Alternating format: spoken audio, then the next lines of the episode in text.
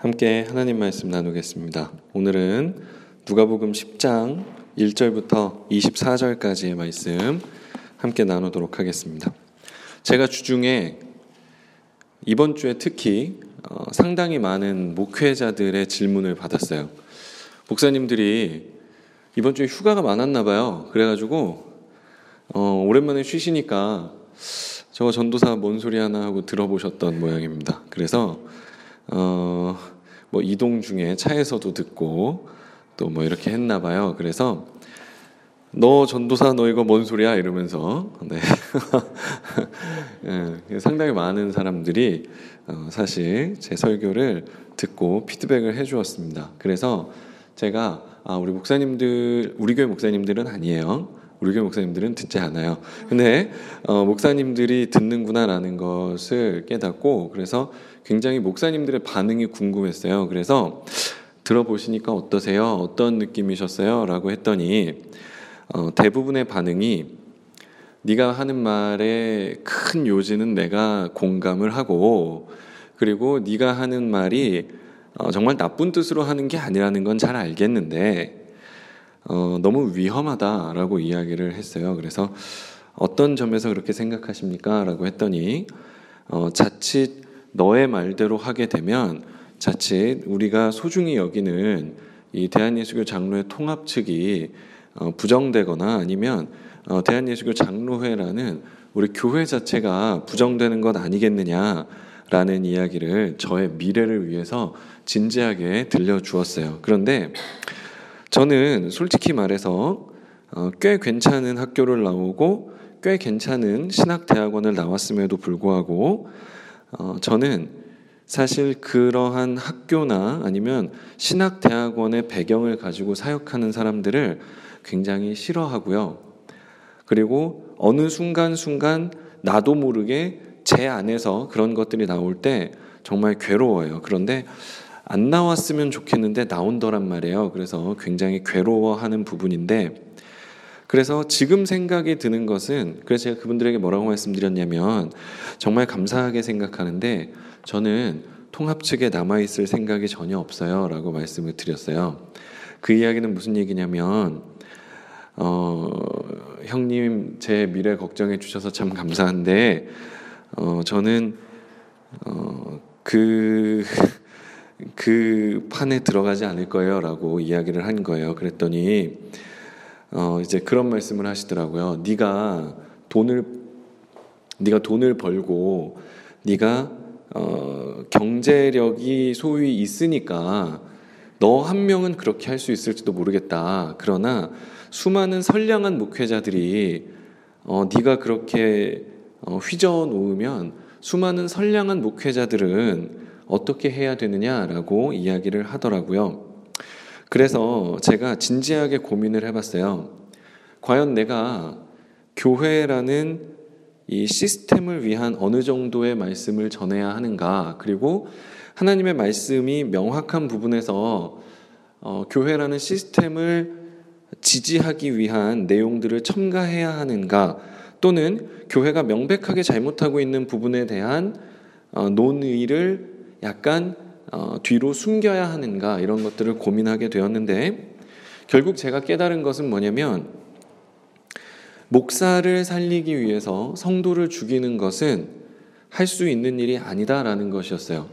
목사를 살리기 위해서 목사들이 지금까지 공부하고 그 교단에 머물러 있기 위한 어, 시간과 정성을 썼던 것을 예우하기 위해서 내가 정말 옳지 않은 것을 옳다고 이야기하는 것은 어, 그것이야말로 어, 가장 앞장서서 타협하는 것이고 그것이야말로 가장 앞장서서 하나님의 말씀에 물을 타는 행위다라고 생각을 하게 되었어요. 그래서 어, 죄송하지만 저는 교회를 부수어 버리겠다라는 목적을 가지고 설교를 하는 사람도 아니고 저는 우리나라 목사들을 전부 다 손빨개 만들어 버리겠다라는 어떤 그 사명감을 가지고 말씀을 전하는 사람도 아닙니다. 다만 말씀을 읽으면서 도저히 하나님의 말씀이라고 인정할 수 없는 조직을 위한 말씀과 이 시스템을 부양하기 위한 그러한 메시지들은 아닌 것은 아니라고 말할 수밖에 없습니다. 라고 저 스스로가 다시 한번 다짐을 하게 됐어요. 그런 의미에서 제가 지난주에 성민교회 사표를 냈는데, 어, 씹혔어요. 지난주에 냈거든요. 근데, 어, 무시당했어요. 그래가지고 오늘 또 한 번 내고 왔는데 어떻게 됐을지 잘 모르겠습니다. 왜냐하면 저부터가 어, 굉장히 사실은 힘들어요. 견디기도 힘들고 그리고 그 뭐라 그럴까 제가 너무 힘이 드니까 이런 상황에서 어, 정말 온전히 말씀을 전하고 싶은데 근데 이런 상황에서 혹시라도 내가 나의 힘듦 때문에 또 뭔가 이상한 짓을 하지 않을까라는 저에 대한 불신 때문에 도저히 안 되겠다 싶어서 또 사표를 냈어요. 근데 음, 아마 또 씹힐 것 같긴 한데 그렇지만 계속해서 내려고 생각하고 있습니다. 근데 어쨌건 오늘 성경 말씀을 읽으니까 이제 우리가 함께 나누었잖아요. 그런데 어, 저도 똑같은 생각들을 했어요. 저도 똑같은 생각들을 무슨 생각을 했냐면 아무리 똑같은 말씀을 읽어도 이렇게도 해석할 수 있고 저렇게도 해석할 수 있더란 말이에요. 그렇죠? 지금 누가복음 10장 1절부터 24절까지를 읽고도 정말 낮은 자의 모습으로 세상으로 가서 십자가에 달리신 예수 그리스도의 모양을 드러내고 연약한 자가 되어서 죽어버리는 것이 복음이다라는 해석이 가능한 반면 동시에 주님께서 주시는 힘과 권능은 무지무지해서 귀신들도 당연하게 항복하는 것이고 주의 종에게는 항상 능력과 힘이 따르는 것이므로 내가 정말 하나님의 뜻을 전하기 위해선 먼저 능력과 힘을 받아야만 한다라고도 해석이 가능하더란 말이에요. 그러니까 이 두 가지 해석이 가능한 본문 앞에서 왜 하나님이 이렇게 어렵게 말씀을 써놓으시고 왜 이렇게도 해석되고 저렇게도 해석되게 하셔서 우리를 헷갈리게 하시느냐라는 질문을 사실은 저도 매일매일 하거든요.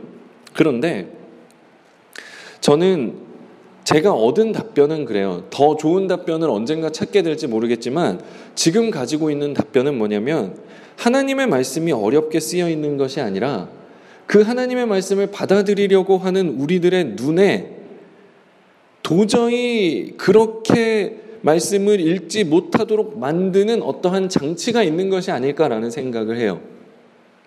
설마 주님께서 그렇게까지 말씀하셨겠어? 설마 주님의 말씀이 그렇게 극단적이겠어? 설마 예수 믿는데 그렇게까지 설마 이 땅에서 비참해져야 되겠어? 설마 하나님이 그렇게 하시겠어? 라는 우리 눈에 마지막 그 뗄래야 떼어지지 않는 장치가 우리 눈에 남아 있다라는 것을 저는 깨달았어요.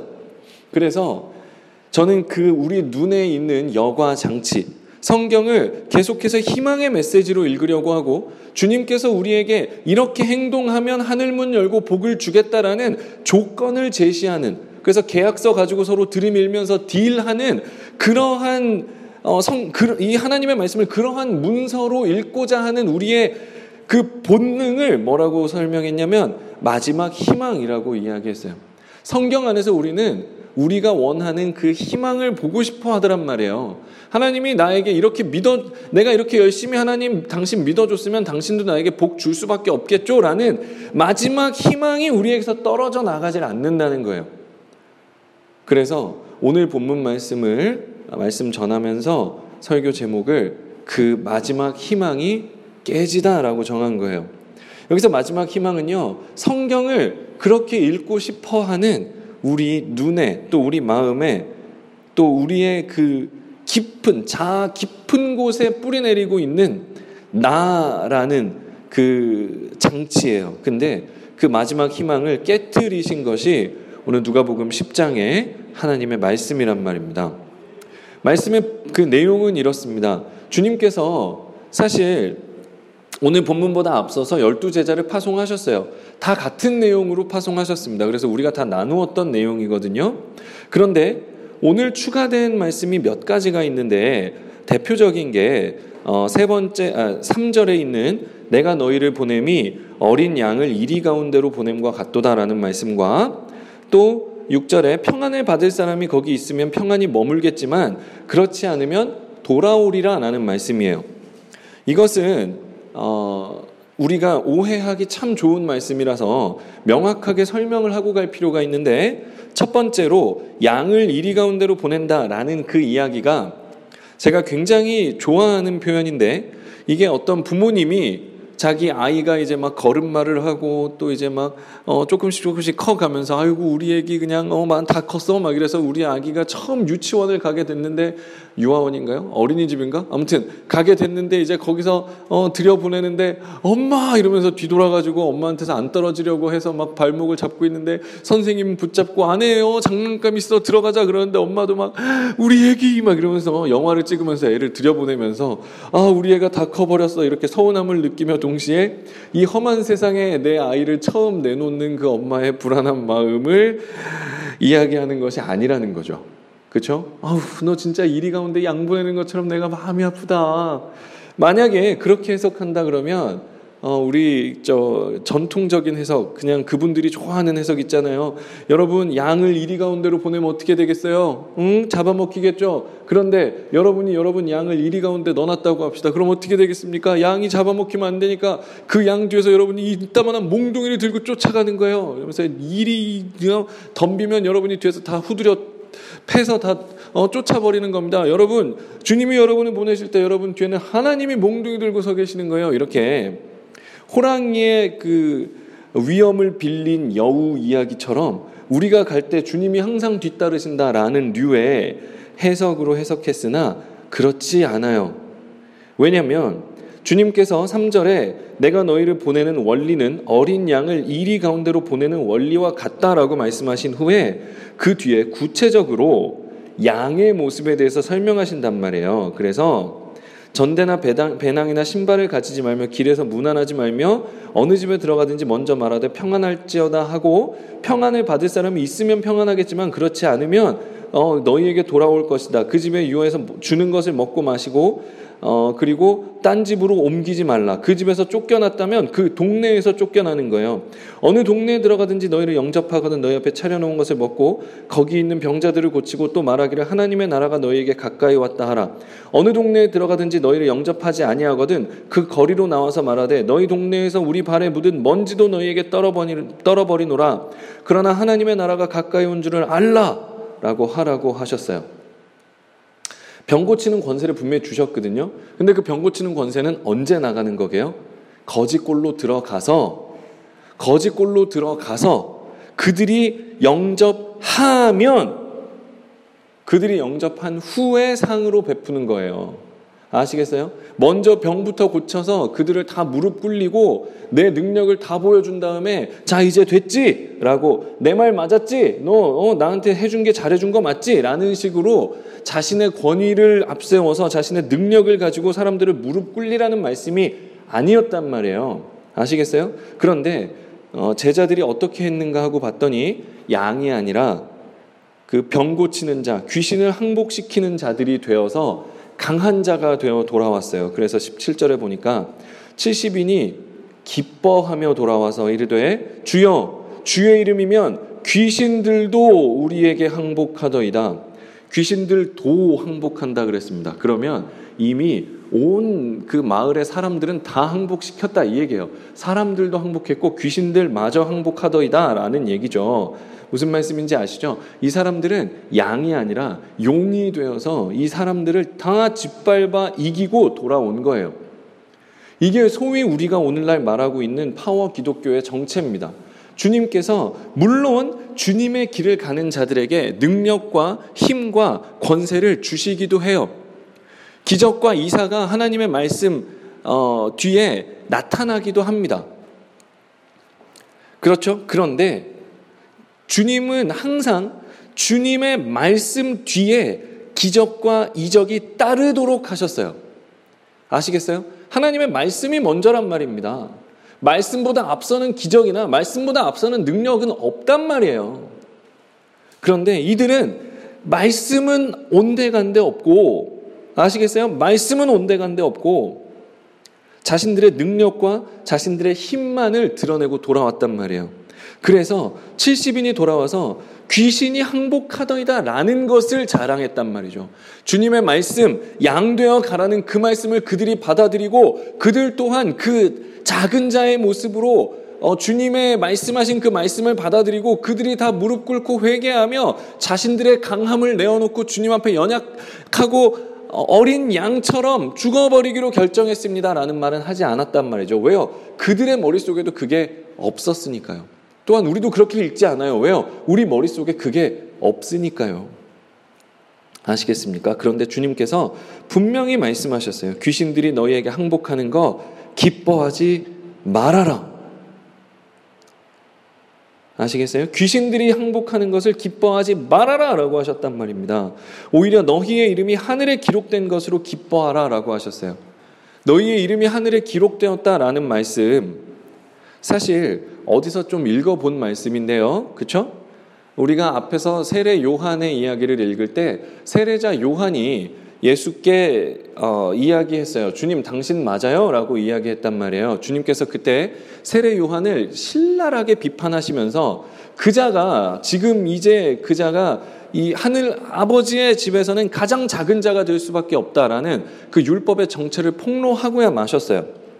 너희 눈에 그 잘나 보이는 그 세례 요한이 너희 눈에 그렇게 대단해 보이는 세례 요한이 아버지의 나라에선 가장 작은 자다라고 이야기했단 말이에요. 그런데 주님께서 세례 요한보다 훨씬 더 못난 이 제자들에게 너희의 이름이 아버지 나라의 하늘에 기록되었다라고 선포하고 계신단 말이에요.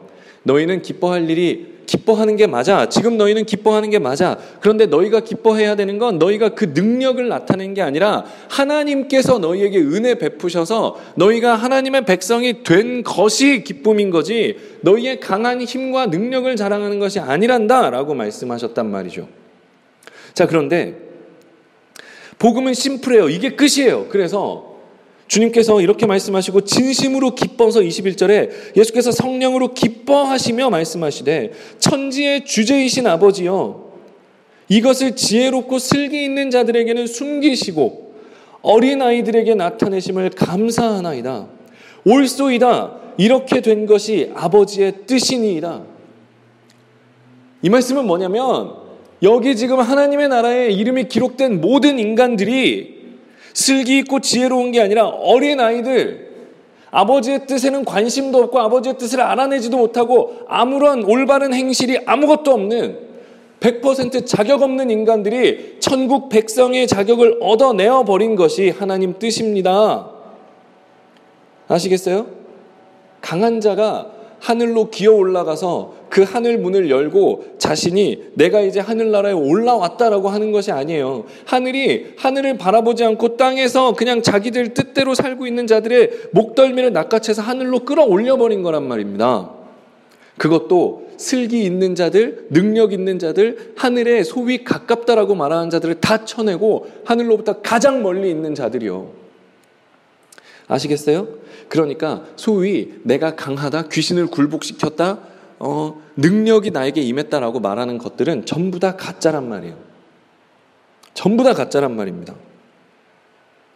우리는 그래도 에이, 그래도 하나님이 어, 우리를 사랑하시고 우리를 도와주시는데 전도할 때 우리 교회에서 예배 열심히 드린 애가 서울대 가면 전도할 때 얼마나 좋아요. 사람들이 하나님 얼마나 쉽게 믿겠어요. 하나님을 믿게 하기 위해서 우리는 더 열심히 공부해야 되고 하나님께 영광 돌리기 위해서 우리는 더 열매를 많이 맺어야 돼요. 라고 아주 가증스러운 이야기들을 할 수가 있어요. 그런데 솔직히 말할게요. 그분들은요, 하나님 없어도 그거 하고 싶어요. 정말 하나님의 영광을 위한다면 자기가 하기 싫은 걸 하라죠. 세상에서 채찍 맞고 세상에서 핍박받는 일을 하라고 하시죠. 아시겠습니까? 고등학교만 중퇴하고요. 소록도 같은 데 가서 평생을 거기서 자신의 생명을 다 버려서 봉사하면서 거기에서 하나님의 이름만을 위해서 모두에게 버림받은 채로 아무의 주목도 받지 못한 채 거기서 평생을 썩어버리면 하나님을 사람들이 훨씬 더 잘 볼걸요? 그런데 그렇게 하지 않아요. 그런 거 하나님의 영광이라고 하지 않아요. 야, 너 정신 차려. 어, 대학 가야 될 거 아니야? 라고 한단 말이에요. 왜요? 하나님의 이름을 팔아서 지들이 하고 싶은 걸 하고 싶은 마음이 여기 가득 차 있기 때문에 그런 거예요. 아시겠어요? 자시, 자기 통장 잔고는 목숨처럼 지키면서 자기 집문서는 무슨 일이 있어도, 어, 이, 저, 넘어가면 안 되면서 우리, 어, 아이는 저, 죽어도 아프면 안 되면서 나는, 어, 그냥 손끝 하나, 어, 비, 이렇게 상하면 안 되면서 자기가 가지고 있는 건 하나도 내놓을 생각 없으면서 자기가 더 얻는 것이 하나님 나라의 확장을 위한다고 말하는 것들이 얼마나 위선적이냔 말이에요. 그런데 우리는 그러한 파워 기독교의 논리에 그냥 홀랑 넘어가 있어요. 왜요? 내 안에 자아라는 장치가 있기 때문에 그래요. 그 말을 들으면서 아 그렇구나 멋있구나 나도 저렇게 해야 되겠구나가 있는 거예요. 결국은 사람들과 하나님 앞에서 칭찬받고 머리가 되지언정 꼬리가 되지 않고 그쵸 이 어, 30배, 60배, 100배의 결실을 맺고 이런 멋있어 보이는 걸 하고 싶은 게 우리 마음이란 말입니다. 그리고 교회의 마음이에요. 여러분, 목사님들이 우리 마음속에 그러한 본능이 있다는 걸 알까요, 모를까요? 저는 안다고 봐요. 저는 그분들이 100% 꿰고 있다고 봅니다. 그렇기 때문에 우리에게 도저히 벗어날 수 없는 그 보암직도 하고 먹음직도 한 세상의 그 성공과 축복을 하나님의 이름을 붙여서 우리 앞에 이렇게 제시한단 말이에요. 이 우리 예배당에서 열심히 예배 드리시면 하나님이 이것을 여러분에게 주실 거예요. 라는 류에 대놓고 말하진 않더라도 그런 것들을 여러분들이 느끼게 만들 거란 말입니다. 그분들이 그거에 선수예요. 얼마나 잘하는데요. 그렇기 때문에 우리는 주님을 섬기는 줄 알고 앉아 있었으면서도 어느새 주님의 이름을 부르면서 이 세상 신을 섬기게 되고 살아계신 하나님을 섬긴다라고 나와 있으면서도 어느새 하나님이 아닌 대학을 숭배하고 돈을 숭배하고 능력을 숭배하는 우상 숭배자들이 되어버리고 마는 거예요. 그래서 교단에 뒤에 십자가만 번지르르하게 세워놨지 사실은 그 메시지들을 다 분석해보면 그 속에는 세상의 신들을 어떻게 하면 더 강력한 힘을 주는 세상의 신들을 섬길 수 있을까를 가르치는 오늘날의 세태가 벌어져 버리고 만다는 말이죠. 그런데도 여러분, 우리는요, 아직도 사실 우리 안에 있는 그 희망을 버리지를 못해요. 주님께서 어떻게든 어, 좋은 거 하나 마련해 주시지 않을까라는 생각을 한답니다. 그렇다고 해서 주님이 무조건 여러분은 좋은 거 안 주신다는 건 아니에요. 조금만 더 들어보세요. 어, 잘못 왔다 이런 생각이 들 수 있는데 조금만 더 들어보세요. 어, 예수님께서 감사기도 하시면서 뭐라고 말씀하셨냐면 23절에 제자들을 돌아보시며 조용히 이르시되 조용히 이르셨대요. 그러니까 잘 보세요. 제자들은 예수님 뒤에 있고요. 예수님은 제자들 앞에 서 있고요. 그리고 예수님께서 그 앞에 이제 많은 그 70명의 무리들, 그 또 많은 무리들을 앞에 두고 계세요. 그러니까 어, 이렇게 말씀하시다가 뒤에 있는 그 제자들에게 조용히 이렇게 뒤돌아서 야, 너희 지금 보고 있는 거 있지? 그걸 보는 너희의 눈이 진짜 복이 있다.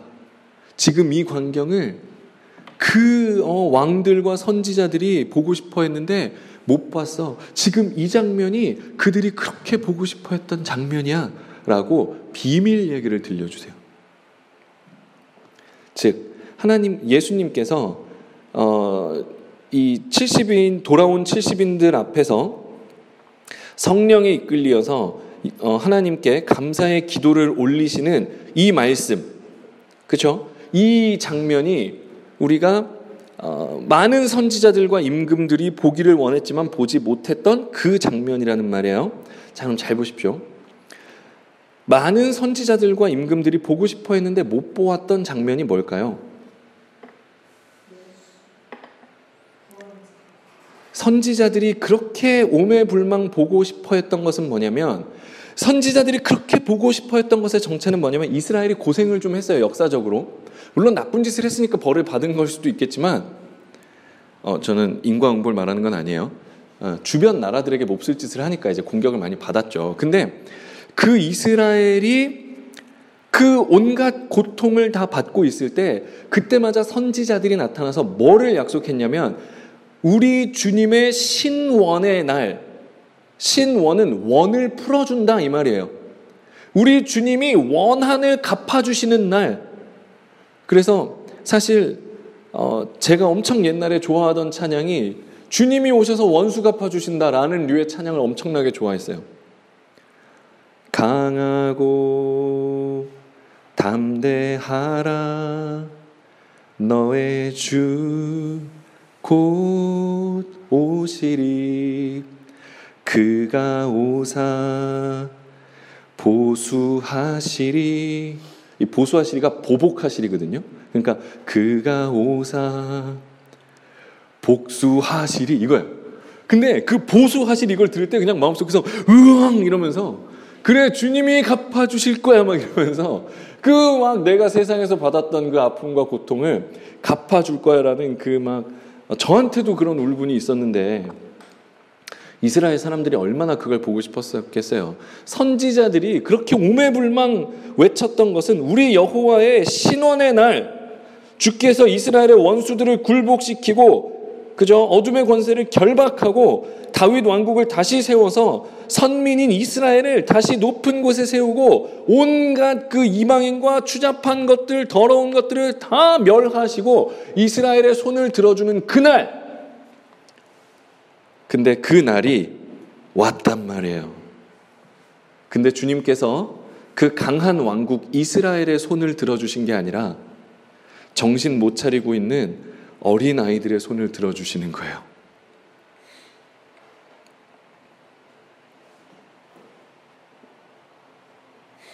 마치 그 어떤 보석을 찾기 위해서 여러 사람들이 그 보물을 찾기 위해서 경쟁하고 싸움하고 막 이런 영화가 있다고 합시다. 그래서 정말 사람마다 그 다 behind story가 있고 진짜 그 영웅들이 그 보석을 찾기 위해서 자기의 생명을 막 던져가면서 그죠 막 챙챙 칼싸움도 해가면서 막 빵야 빵야 총도 쏴가면서 그 보석에 한 걸음 다가갔었는데 맨 마지막 그 절벽에서 마지막 보석을 놓고 두 명 주인공이 이얍하고 달려들었는데 둘이 부딪히면서 보석이 그만 바닥으로 굴러 떨어져 버렸는데 그 보석을 지나가던 물고기가 꼴랑 삼키고는 바닷속으로 들어가 버렸어요.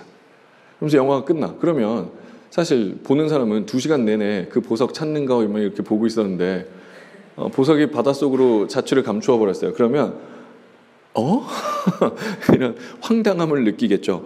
이스라엘이 이 구약의 모든 역사를 통해서 이 여호와가 진짜 손 들어주시고 여호와가 보복하고 여호와가 다 갚아주실 그 신원의 날을 기다렸는데 하나님께서 자격 있는 자들이 아니라 어디서 굴러먹던지 근본 없는 이 어린아이 같은 하나님의 말씀을 하나도 못 알아듣는 이 모자란 인간들의 손에 덥석 쥐어서는 그 신원이 그들의 것이 되어버렸단 말이에요.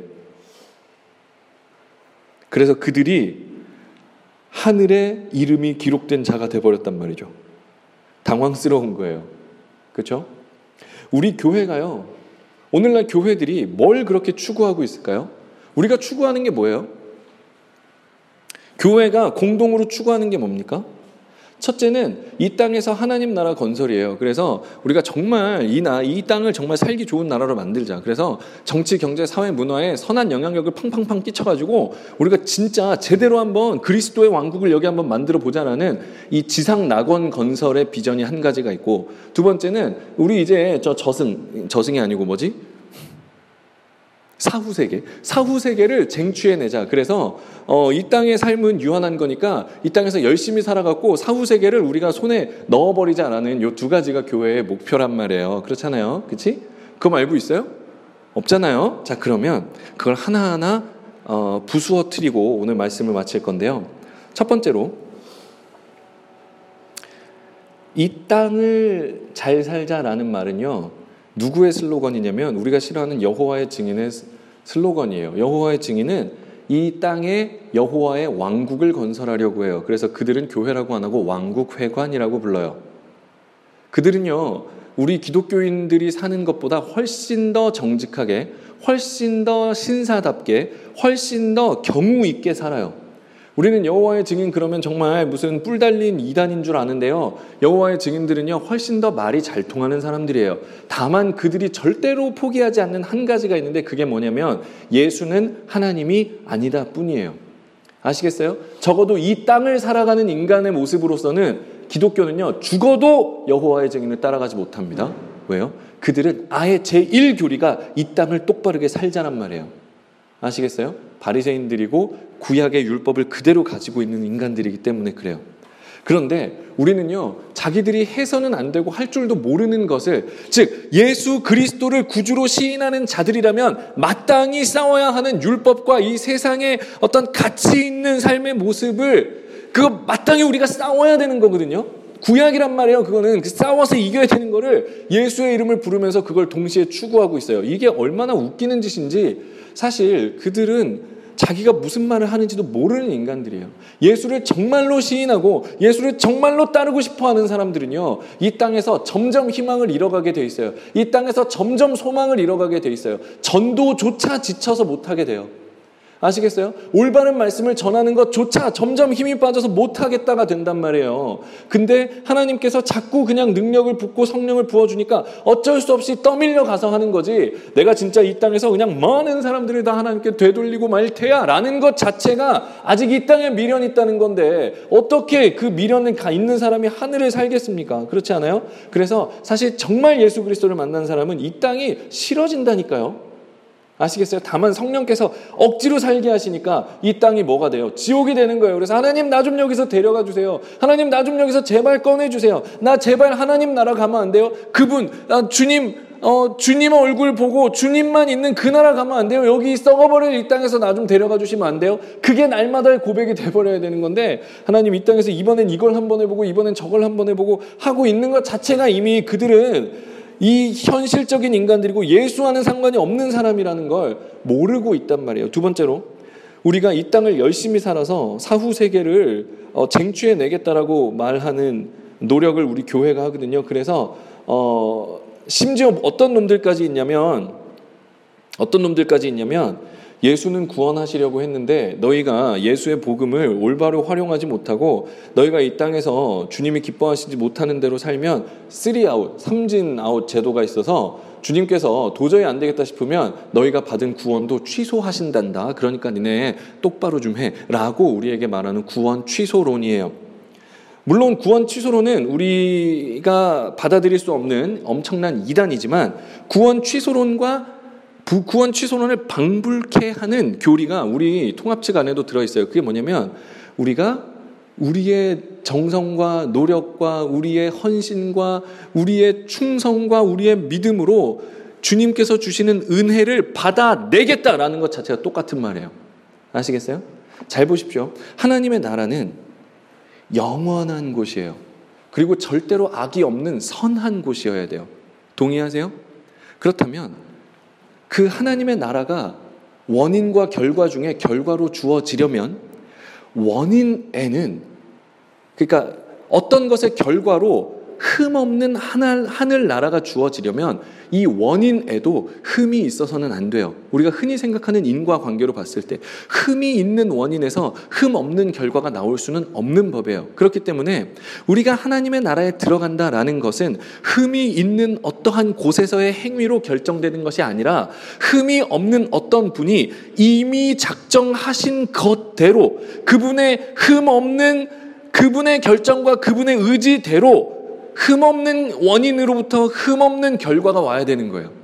아시겠어요? 그런데 우리의 노력과 우리의 충성과 우리의 결단과 우리의 헌금과 우리의 교회 출석으로 영원한 하늘나라를 쟁취해 내겠다라는 생각은 결국은 하늘나라조차 그렇게 세속적인 곳으로 만들어 버리는 결과를 낳아요. 그러니까 더 열심히 한 사람에게는 더 좋은 하늘나라를 약속하는 류의 말도 안 되는 그죠? 음. 그 무슨 개털 모자 신학이라 그러잖아요, 그죠? 예, 뭐 누구는 막 황금 면류관을 쓰고 누구는 개털 모자를 쓰고 있었다 따위에 이 천국조차 그 물질주의로 물들어 버린 또 다른 이름의 영원한 지옥으로 만들어 버리는 실수를 우리가 하더란 말이에요. 자, 여러분, 누가복음 10장에서 주님은 명백하게 말씀하셨어요. 주님이 우리를 보내시는 것, 이 땅을 살아가는 모습은 이리 가운데로 지나가는 양의 모습이었어요. 다른 거 아무것도 필요 없어요. 그냥 죽어라입니다. 아시겠어요? 그냥 죽어. 죽어 그냥 이라고 말씀하시는 거예요. 뭘 그렇게 하려 그러니? 뭐가 되려 그러니? 뭐 그렇게 해내려 그러니? 그냥 너 거기서 죽어 라고 말씀하시는 거예요. 근데 죽어. 근데 너가 가는데 죽, 죽을 수밖에 없는 모습으로 갈 텐데 거기서 안 죽을 수 있어. 안 죽으면 너가 그냥 안 죽으면 거기서 일해. 라는 말씀이거든요. 그리고 죽으면 나한테 와. 이 말씀인데 얼마나 싫어요. 이걸 받아들이기가. 주님은요, 오늘 성경 말씀은 우리의 마지막 희망, 그래도 하나님이 내가 뭔가 그래도 사람들에게 귀감이 될 만한 삶의 모습을 가지고 이 땅에서 잘 살다가 어, 후손들에게 좋은 모습을 남기고 좋은 기억을 남기고 하늘나라 가서 어, 후손들이 올 때까지 예수 그리스도 옆에 앉아서 이렇게 기도하면서 천사 옷 입고 얘들아 나 여기 있어 이렇게 손 흔들어주는 멋진 조상님의 모습 이런 것들을 우리가 상상하게 만드는데요. 그렇지 않아요. 교회는 그런 것을 약속할지 모르겠지만 여러분 절대 그렇지 않아요. 주님은 우리의 그런 잘못된 상상들을 깨뜨리신단 말이에요. 우리의 마지막 희망. 예수 믿으면 어떻게든 내가 원하는 모습이 될 거야라는 그 우리의 마지막 희망을 주님은 깨뜨리신단 말이에요. 저는 영어 선생이고요. 저는 전도사예요. 근데 제가 지난주에 어떤 거리를 걷다가 깜짝 놀랐어요. 신도시예요. 건물마다 교회가 있고요. 건물마다 영어 학원이 있어요. 왜 내가 하는 건 다 사람들이 많이 하는지. 그래서 대한민국에 제일 많은 게 영어 학원하고 교회야. 그래서 제가 아 이건 나라가 망조가 된 게 분명하다는 생각이 들었어요. 자기네 나라 말이 아니라 외국 나라 말을 배우려는 그리고 가르치려는 인간들이 이렇게 많고 배우려고 하니까 그러겠죠. 그리고 하나님의 나라를 가르친다라고 하면 이렇게 교회가 난립할 수 없는데 이렇게 난립하는 건 하나님을 팔아먹으려고 하는 인간들이 이렇게 많다는 얘기인데 그렇구나. 우리나라가 지금 딱 나라 망하는 말기 꼴 그대로 보여주고 있구나라는 걸 깨달았어요. 여러분, 교회가 그렇게 많은 거 좋은 거 아니에요. 아시겠어요? 교회가요, 맨날 얘기하잖아요. 뭐, 몇, 몇, 몇 교회를 개척을 해가지고, 교회를 100개를 누가 개척을 했네, 어쩌네, 막 이래가지고, 건물마다 교회가 다섯 개씩 있어. 그러면, 그게 나라예요? 그게 나랍니까? 말도 안 되죠. 그런데, 우리는 그냥 무조건 많으면 좋은 줄 알고, 그죠? 목사도 많으면 좋은 줄 알고 그냥 다 목사 됐대. 그래갖고 아 이렇게 어, 불쌍한 이런 사람이 있었는데 이 사람이 결국은 목사님이 됐습니다. 할렐루야 이런단 말이에요. 그럼 뭐 어쩌라고요? 어쩌라고 목사님이 돼서? 여러분 우리는요 말씀 앞에서 우리의 마지막 희망을 깨뜨립니다. 아 예수 믿으면 잘 되는 거 아니구나.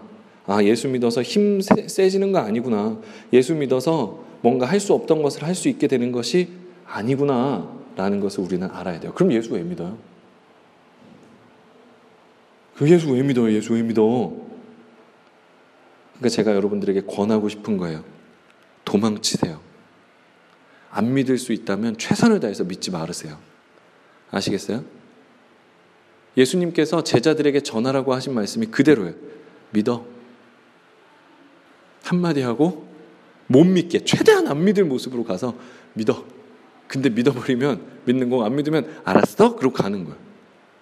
아니 뭐 그렇잖아요. 근데 그럼에도 불구하고 거기서 사람들이 예수의 이름에 항복을 했단 말입니다. 그건 무슨 얘기냐면 주님께서 반드시 거두실 사람들이 있다는 거예요. 아시겠어요? 주님이 반드시 거두실 사람들은 있는 거예요. 그리고 그게 우리라는 걸 우린 믿는 거예요. 그러니까 주님이 나를 거두실기로 작정했다면 내가 아무리 도망치더라도 나는 주님의 것이 될 수밖에 없어요. 그러니까 여러분 최대한 여러분의 삶 속에서 주님을 생각하지 말고 그냥 여러분의 삶을 사세요. 열심히 후회 없이. 그러나 어느 순간에 주님께서 여러분의 삶을 부수시고 그 낮은 자의 자리에 찾아오셔서 여러분에게 복음을 들려주실 때에 그때 여러분들은 주님과 동행하면서 날마다 조금씩 조금씩 이리 가운데 죽어가는 양의 모습으로 하나님 나라 갈 때까지 연약하게 사시면 돼요. 아, 나한테는 제발 그런 일이 안 일어나면 좋겠다. 근데 그 삶이 선지자와 왕들이 그렇게 보고 싶어 했던 삶이란 말입니다. 저도 아직 안 살아봐서 모르겠거든요. 근데 우리 같이 그 삶을 한번 소망해 봅시다. 우리가 그런 삶을 살 수 있는 능력이 될 때 주님께서 은혜로 우리에게 그런 삶을 허락해 주실 거예요. 낮아지고 버려지고 아무에게도 어, 아무에게도 내세울 것 없는 그런 연약한 자가 되어서 오직 이 땅이 아닌 아버지의 나라만 소망하는 자들이 되어서 주님이 부르실 때 주님 정말 주님 나라 가고 싶었습니다. 정말 하나님만 보고 싶었습니다라고 감사하면서 가게 되는 진짜 하늘 백성들이 우리가 다 되는 날이 올 겁니다. 기도하겠습니다. 하나님 말씀 전했습니다. 우리는 어떻게든 교회를 다녀서 이 땅에서 뭔가 해보려고 하고 우리는 어떻게든 내 능력으로 하나님과 딜을 해서 하나님 기뻐하시는 모습을 내가 당당하게 만들어 내려고 노력을 합니다. 그러나 하나님, 내 안에는 주님을 기뻐하시게 할 만한 것이 아무것도 없으며 내 안에는 주님의 말씀에 순종하고 주님을 기뻐하는 어, 것이 하나도 없음을 고백합니다. 내 안에는 오직 나라는 자아와 내가 원하는 것을 숭배하는 나 숭배와 그리고 하나님의 법을 멀리하는 복음과 싸우는 마귀적 본성만이 가득한 것을 고백합니다. 그러나 하나님 주님께서 우리의 삶을 붙드시고 우리와 동행하셔서 우리를 주님의 것으로 만들어 가실 것을 고백합니다. 하나님, 우리가 그런 삶을 살 수 있게 될 때에 주님께서 우리에게 그런 삶을 허락해 주시고 선지자와 왕들이 그렇게 잊지 못하고 바랬던 그 하늘의 복이 우리와 함께 하여 주옵소서. 예수님 이름으로 기도했습니다. 아멘. 예배를 마쳤습니다.